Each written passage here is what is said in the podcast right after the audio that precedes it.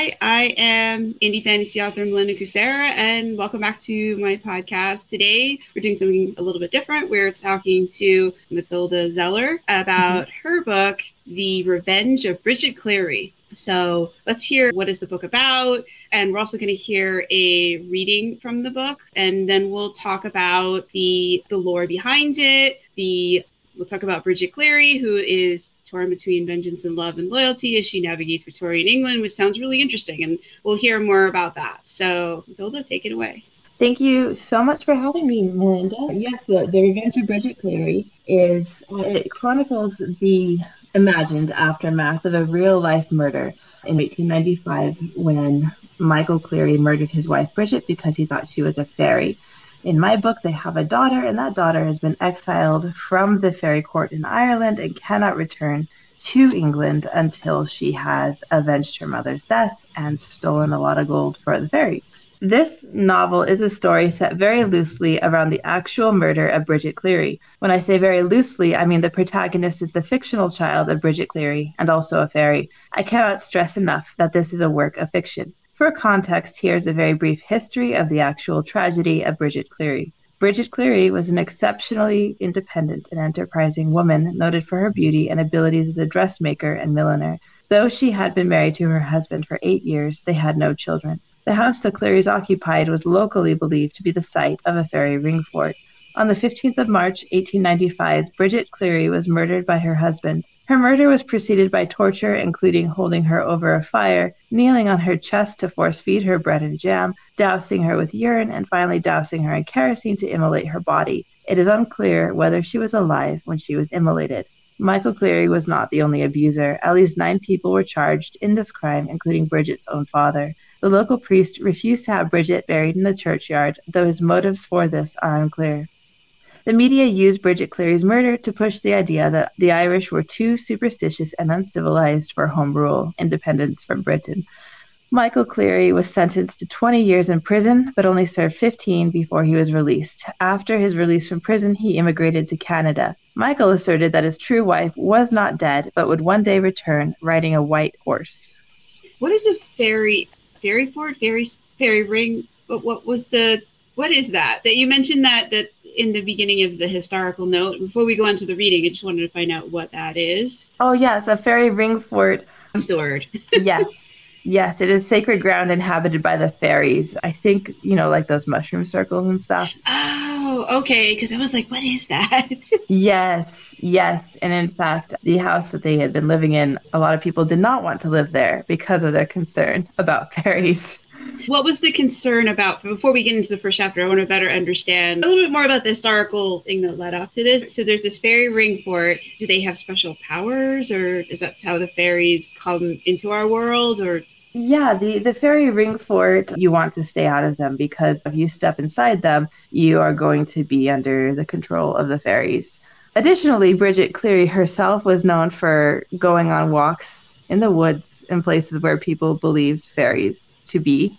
Oh, I see. And I'm starting to see how her murder came about. I'm not justifying it. There's no justification, obviously. But knowing some of this background, it makes a little more sense why they would have needed to go to that extreme. That's pretty extreme the way they put her to death. Yes. They believed that they were trying to perform some sort of exorcism or mm. that she was a changeling. But yes, I wanted to drive out the fairies. Before we go on to the reading, one more question. So, if you go into the fairy ring fort and fairies have control of you, do they just have control of you while you're in the fairy ring fort, or what happens if you leave the fairy ring fort? Are you still under their control? That's a very good question. I'm not sure. Oh, I'm just trying to understand like the hysteria and like what their fears were, what their concerns. If they were afraid that fairies would then control you for like the rest of your life or for like a month afterwards or for some specified period of time where you might carry out the fairies' wishes, that could why they like I said, I don't condone nor justify what they oh, did, sure. but just trying to understand their mindset, like how you go from, oh, this is my neighbor who makes beautiful dresses and other things, to let's put her to death in the most horrific way possible. How do you get from there to here? I'm just kind of struggling to understand. Absolutely. That. I tend to take a more cynical approach.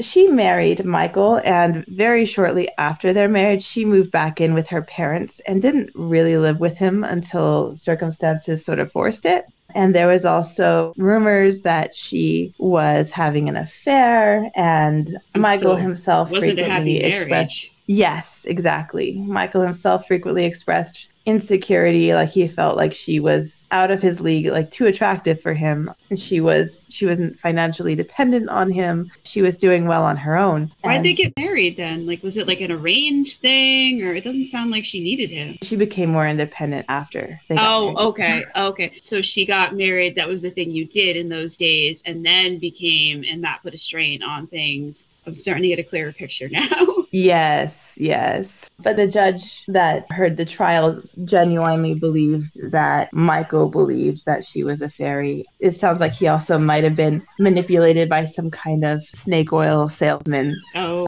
Situation where there are people in his life that were pushing the idea that she was a fairy to him while she was very sick with bronchitis. So, yes. Yeah, and unable to defend herself, and yikes. Yes.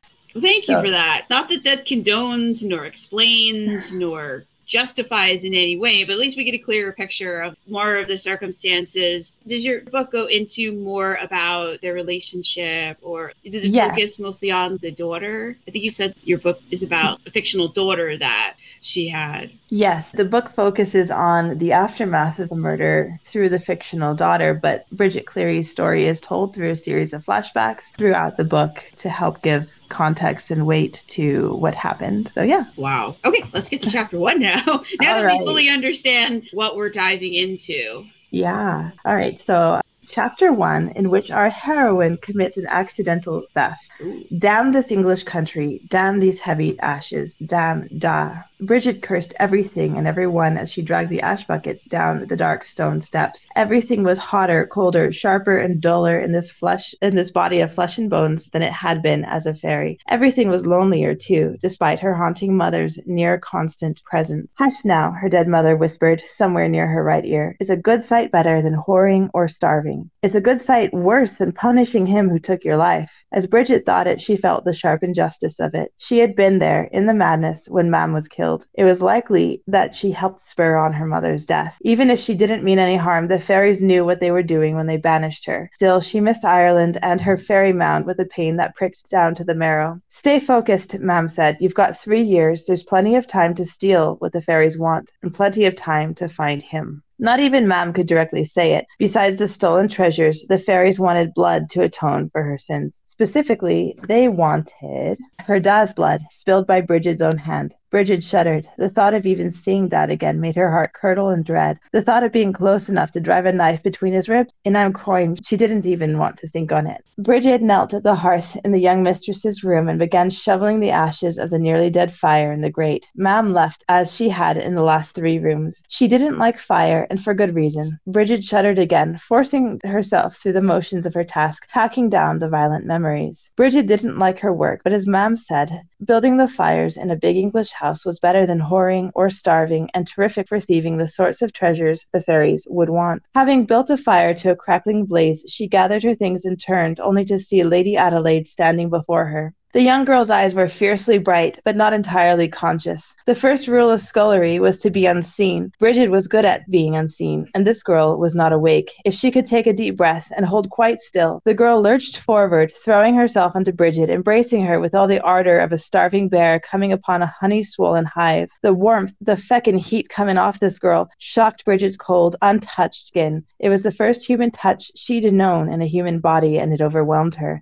Magic roiled up through Bridget as Adelaide's weight sent them thudding to the floor. She would have struggled. She would have disentangled herself and run, but she was stunned by both the iron embrace and the sheer quantity of magic running through her. It bound her in place, splitting open her mind so Adelaide's thoughts and memories came rushing in, replete with stunning, vivid details. Boredom with the new governess, French, Latin, dancing, elocution, chess with papa, dancing, ch- sorry, chasing Edmund in the garden, gentleness, kindness, love, the rancid smell of Mamma's sick room, the horrible color of Mamma's dead face. After Mamma's funeral, the terrifying pit of emptiness and pain. Lady Adelaide let her go, falling in on herself as she wept. Shaking, Bridget clambered to her feet and gathered her things, slipping out to leave the girl to her liminal grief. Mam joined her in the hallway. What happened in there? You're white as a sheet. I'm Irish, ma'am. There's nothing I can do about that. You've got a bruise coming on. Did she attack you? Bridget didn't answer. Oh, magic. I feel it now, but it's thick and deep. Mam gasped. You've taken the cur- poor girl's memories. Bridget, for shame. I didn't mean to. March right round and give them back. That's not what we came here to steal. Adelaide's memories were flowing through her consciousness like a river in August, warm and glittering,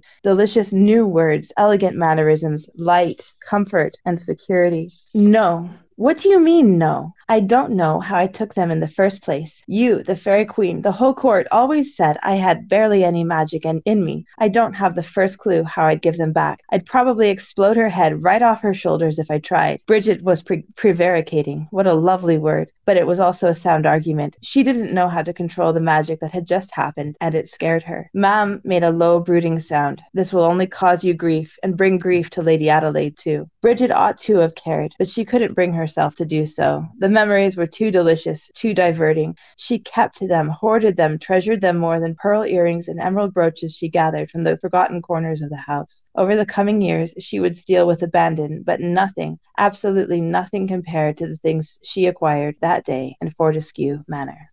So, who is Adelaide? Adelaide is the young lady of the house. She's about 15 years old and she's going to be important. Oh, oh, why is she important? Is that a spoiler if you answer that? oh, so fairly early on in the book, Adelaide, there's something strange going on with Adelaide and her older brother Edmund cannot figure out what it is. And Edmund is very concerned. Adelaide and Edmund are living with their stepmother. Their father has died. Edmund is going to inherit the estate. And Edmund is concerned about what's going on with her. He's worried that an uncouth man might be taking advantage of her or something weird is going on. It also might be magic related. And he ends up hiring Bridget to spy on his sister. And oh. Bridget's relationship with Edmund and Adelaide both become quite a bit more complicated. Sounds like it. So that's where we are in this scene. She's already been hired, or that hasn't happened yet? With this scene, she hasn't been hired to spy on Adelaide. She's only been hired to work as a scullery maid in their house and got accosted by Adelaide and accidentally stole a lot of memories. I thought that she'd been hired there. Okay, so that's. Ooh. Sorry, one second. Okay, sorry. I, I have six children, and are they passing notes under the door? yes, they are. That's that's exactly what this is. so they sent you their demand. Yes, yes. Whenever I do one of these things, there are always a few demands and a, a little bit of bribery involved. How old are the kids? The youngest is three and the oldest is 15. So preschool to high school. Ouch. That's quite the spread.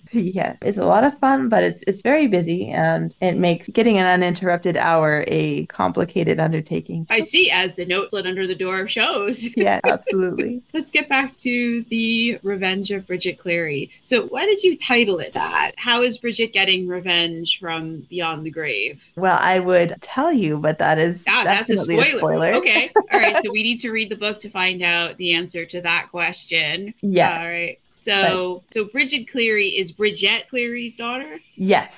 Okay. Uh, which, in retrospect, I feel like was a questionable creative choice because it could be confusing. I thought maybe that was a thing in Ireland that if your name was, because I know with my sister in law who's Russian, there's the feminine ending, the male ending. And so if your dad is this, your name could be something with either the feminine ending or the male end. Like everything is very patronymic. So I was wondering if maybe in Ireland things were matronymic, because then that would explain the very similar name. Yeah, no, I just liked the name named Bridget oh. and terribly similar to Bridget. Oh, um, okay. And I learned about the history and the murder of Bridget Cleary while sure. I was doing my own family history, which was a bit of a journey, I guess. How did you stumble across Bridget's story while looking into your own family story? I was trying to trace my great great grandfather's immigration from Ireland, and it led me to the little town in Tipperary where Bridget was murdered. And he was there. That is where he immigrated from Um, and he immigrated very shortly after he was murdered, pretty close to the time that all of these people were getting indicted for their involvement in her murder. Was so, he involved in any of that, or we'll never know? That's exactly what I want to know. I have questions. At the very least, there's no way that he did not know what was going on. In fact, one of the lawyer's defense of Michael Cleary in the murder trial was that if he had actually been intending to murder his wife, he would wouldn't have left his house's door open while he was beating her. I mean, that's a strange defense. it is a really strange defense, but it was the idea that the entire community knew what was going on and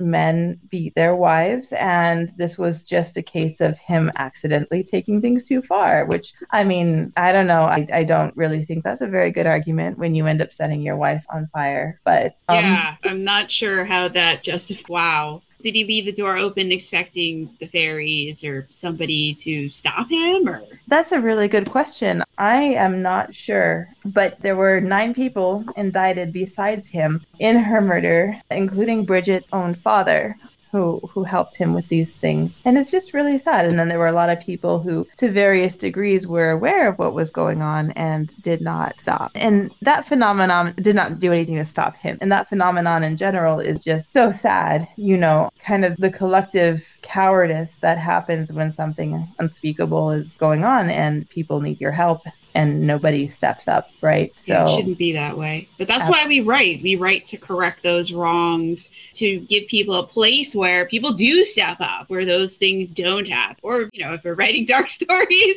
we just let them happen and have nobody step in. Depend- yes. All depending on where you fall on the spectrum. I think that's a large reason why a lot of us write fantasy stories because you can you can correct that. Yes, absolutely. And that is definitely one of the driving forces behind me writing this book was that desire to give Bridget Cleary some sort of restorative justice for the grievous injustices that were, yeah. you know, brought upon her. Yeah, there's nothing she could have done to have deserved anything like that. Yes. Even if she was cheating on him with the milkman, that does not justify torturing her and setting her on fire. Like No, no, God no. God no. right? So we write stories to right wrongs. And also teach people hey, if something bad is going on, giving people examples of other people stepping up and stopping it. Hopefully, we are, are showing people that you shouldn't stand by and let these things happen. That the right thing to do is to go in and do something. Yeah, absolutely. I definitely agree. This I whole conversation. believe that. yeah, I'm on the wavelength with you. But I do want to go back to you said something kind of fascinating earlier. Not that all of this isn't fascinating because it is. I didn't know any of this before coming into this. And I'm really grateful that you signed up for this so we could talk about this. There was something about Bridget needing the blood of her father. Like, what is that about? Oh, the, the fairies want a blood atonement for the murder of Bridget. They are very angry and they want her to kill her father and bleed him out. So they just gave her this ultimatum. And it sounds like she can't go back to the fairy realm unless she does this one thing for them. Yes, yes. And with fairies, I don't know if it's true in your book, but with many fairy stories, there's often like you do this thing for them and you're expecting to get something, but what you get is not always what you thought. Absolutely. There's, a, yes. there's some kind of price or, or twist there's always a, a, catch, a twist, a complication whenever you have any kind of interaction with fairies, right? So that holds true in your version of Victorian England. Yes, absolutely. You can't trust fairies, right? Right uh, even when they have been done wrong by, you still can't fully trust them because they are always going to have their own angle that they're working, right? That's true. That's true. So we'll have to read The Revenge of Bridget Cleary to find out what that price or that catch is for Bridget if she does this thing. Yes. And yes. if she does the thing, we don't know if she's going to kill her father and bleed him out to appease the fairies. So you have to read to find out that as well. We're not going to discuss that here. That's a big spoiler. Yes, absolutely. And when you are a relatively young person who doesn't really have much experience with violence except for maybe witnessing the horrific murder of your mother, you might feel somewhat conflicted about killing someone, even if they deserve it, right? Yeah. Was he a good father to her? Because no. that could, okay. Well, I mean, that's complicated. oh, okay. Is that a spoiler that we can't discuss? yes. Okay, yes. we're backing away from that. So let's oh. talk more about the fairies then. Do we see them or is it very grounded in the human side of this story? It, is fantasy, but there's a whole spectrum where you can have lots of magic and fairy creatures or less magic and fairy creatures where they're kind of more background. Where does the Revenge of Bridget Cleary fall? This one falls more on the less, you see less of the fairies, and it's more bits and pieces and hints of things coming together about the fairy world and about human interaction with it.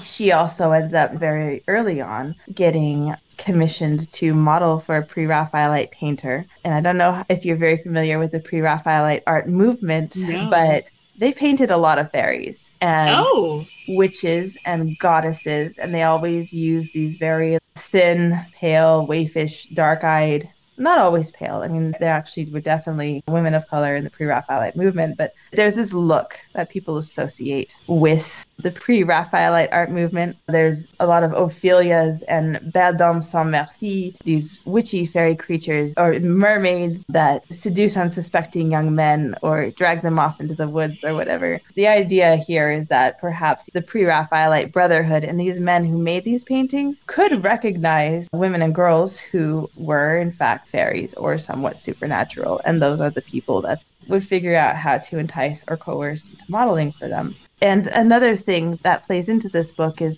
with the pre Raphaelite art movement and the pre Raphaelite brotherhood that made these paintings, they ended up taking horrible advantage of a lot of the women and girls that modeled for Ooh. them. so is Bridget going to get revenge for them too? Maybe. Yes, yes. When she falls in with other somewhat fey pre Raphaelite art model people, they uncover more injustices in the human world against fairies. And of course, those need to be rectified as well. Is she going to find out about injustices that were done on the fairy side to humans and have to deal with that? Or we're not doing that in this book?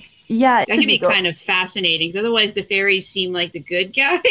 Well, I mean, fairies are always morally gray, but that doesn't mean you can't do them wrong, right? right, and, right, and and when you do do them wrong, they don't tend to be very forgiving. right. But if all the humans that she's finding out about are bad, and the fairies are just asking for revenge for her mother, they start to seem good to her, and that could lead her into a lot of trouble. Absolutely, it can. It definitely can. And not to give away anything in the book, but some of the things that, you know, happen to women and girls that did model for pre Raphaelites. A milder example is I don't know if you've seen that painting of Ophelia kind of like floating in a river surrounded by like water lilies and stuff. And she's Yes. got like her super long hair and it's ambiguous whether she's dead. That painting, the artist hired a, you know, a lower class working girl to pose by floating in that dress in a bathtub in the middle of winter. Oh God, that must And he kept candles burning under the bathtub, but she still ended up getting hypothermia because he was forcing her to stay in this cold bath fully clothed for long periods of time so that he could paint her to make that painting.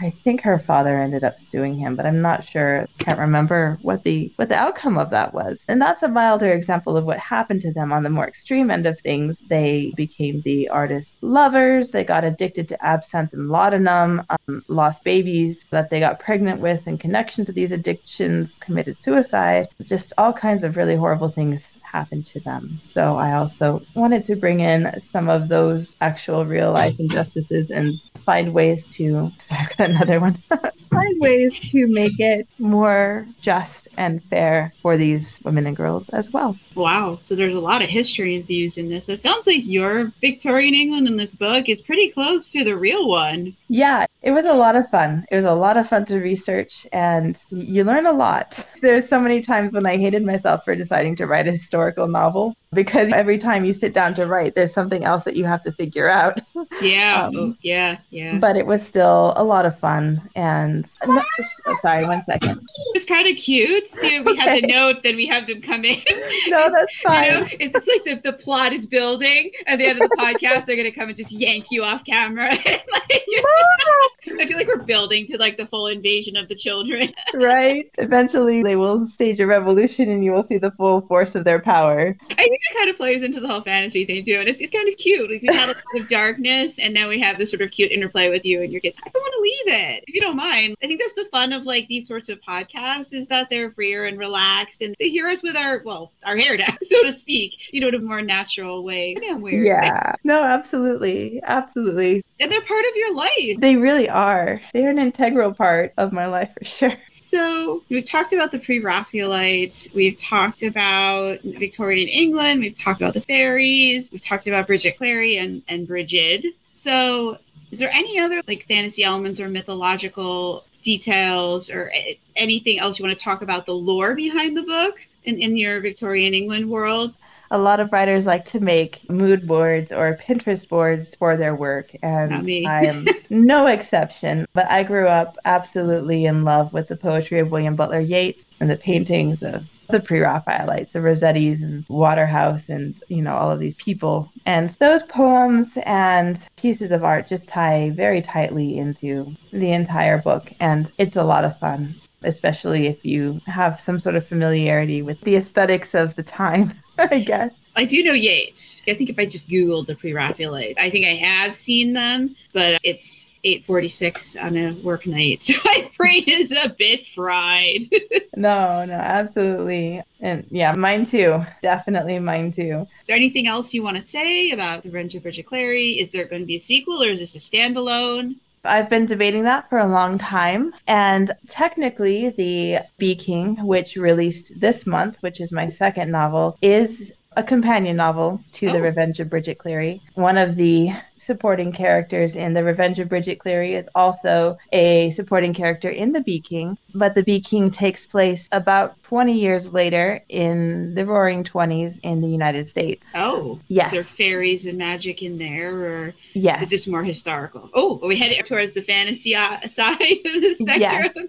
It's definitely still dark with fairy well fairies is a different mythos because the bee king deals in what if there was a race of bees that are like bees but they're also sentient and their honey can give you special abilities. I don't know if you're familiar with beekeeping but um, bee society is a little bit horrifying. I know there's and, the queen there's the two males and everybody else is a drone. Yes yes there's a queen. When bees want to replace their queen if she's getting old and she's not laying as many eggs or something. A couple of worker bees who are tending the larva will pick one baby and they will continue feeding it royal jelly, way more royal jelly than anyone else. And that will create a female that has much more defined sexual attributes, is capable of reproduction, right? Because all the workers are technically female, but only the queen can reproduce. And when that baby is born, the first thing she has to do is have a fight to death with the queen. And then after that, she has to go and reproduce. And the drones do not survive that. If you're a drone and you get to be a baby daddy with the queen, you're going to die in the process. The plot of that more follows what if there is a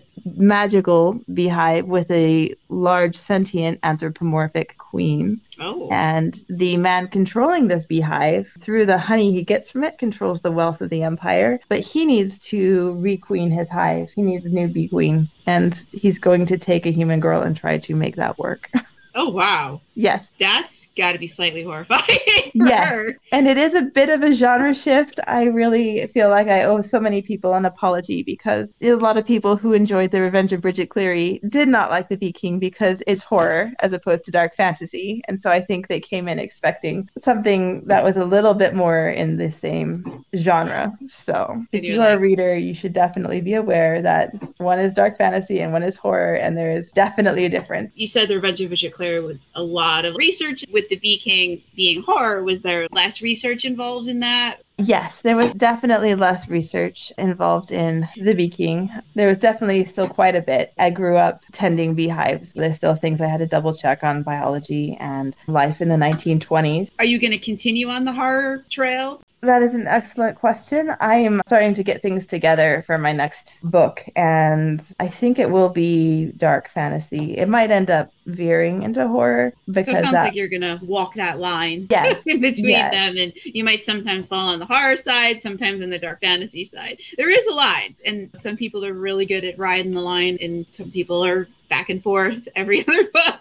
Yes, yes. And I'm worried because I think I might be one of those people that has a more difficult time sticking to genre. I think because dark fantasy and horror share some things, they do share something. There are some things that they don't have in common, like horror takes things to an extreme that dark fantasy doesn't, but there are extremes with horror. Horror is part of fantasy. Some people like to say it's its own separate thing, but horror really is like the far end of the fantasy genre. Yeah. You get very dark, you end up in horror. Yes. And it's fascinating to see where the readership and writers overlap and don't. That's also been a great education. It's been a lot of fun. I've really enjoyed writing both books. And I have a short story coming out with a with an anthology of indigenous horror oh, okay. from Penguin Random House this fall. So for anyone who likes horror, that one's going to be a lot of fun, I think. Oh, cool. All right. So we'll have to check back about that later. Yeah. Um, and I'll put in the show notes links to the Revenge of Bridget Cleary, links to follow and interact with Mathilda Zeller, as well as the link for the Bee King, because you're going to send it to me so I can put it in there. that sounds really interesting with the bees. And of course, there's all my links and stuff in there. But and we're gonna be wrapping this up in a few minutes as we're getting close to the hour that we've been on here. I don't think the podcast was a full hour, but we've been in the recording room for an hour. Yes. We want to end before the stampede of children.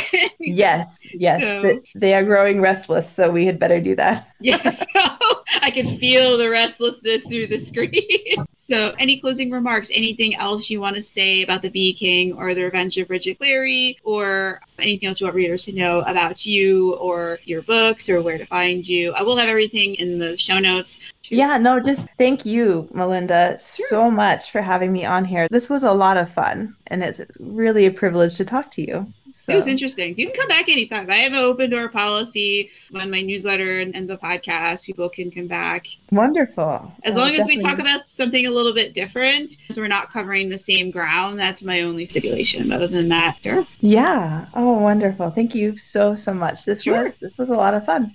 sure, sure. And now you know the drill.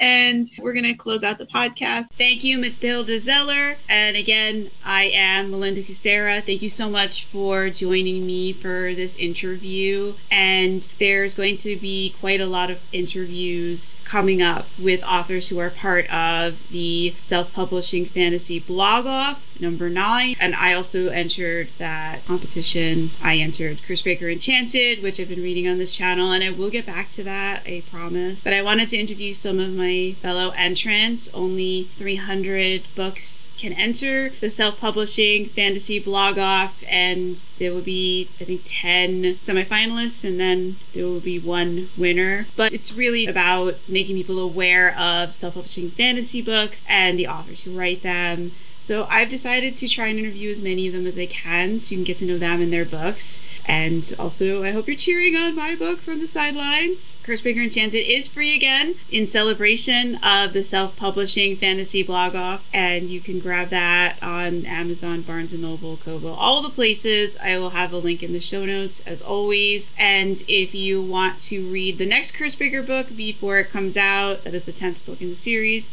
if you've forgotten, and that book is called Shards for His Gift, then you should head on over to my Patreon. I'll have that link in the show notes as well, where at every single level you get access to read it. And I am currently writing the last few chapters, so there's a lot to read on that. And I will start writing the next book in the queue probably next week. I'm trying to finish up the 10th book this week so that we can start getting the editing organized. So that's going to be a wrap. See you next time. Have a great night or day, wherever you happen to be listening.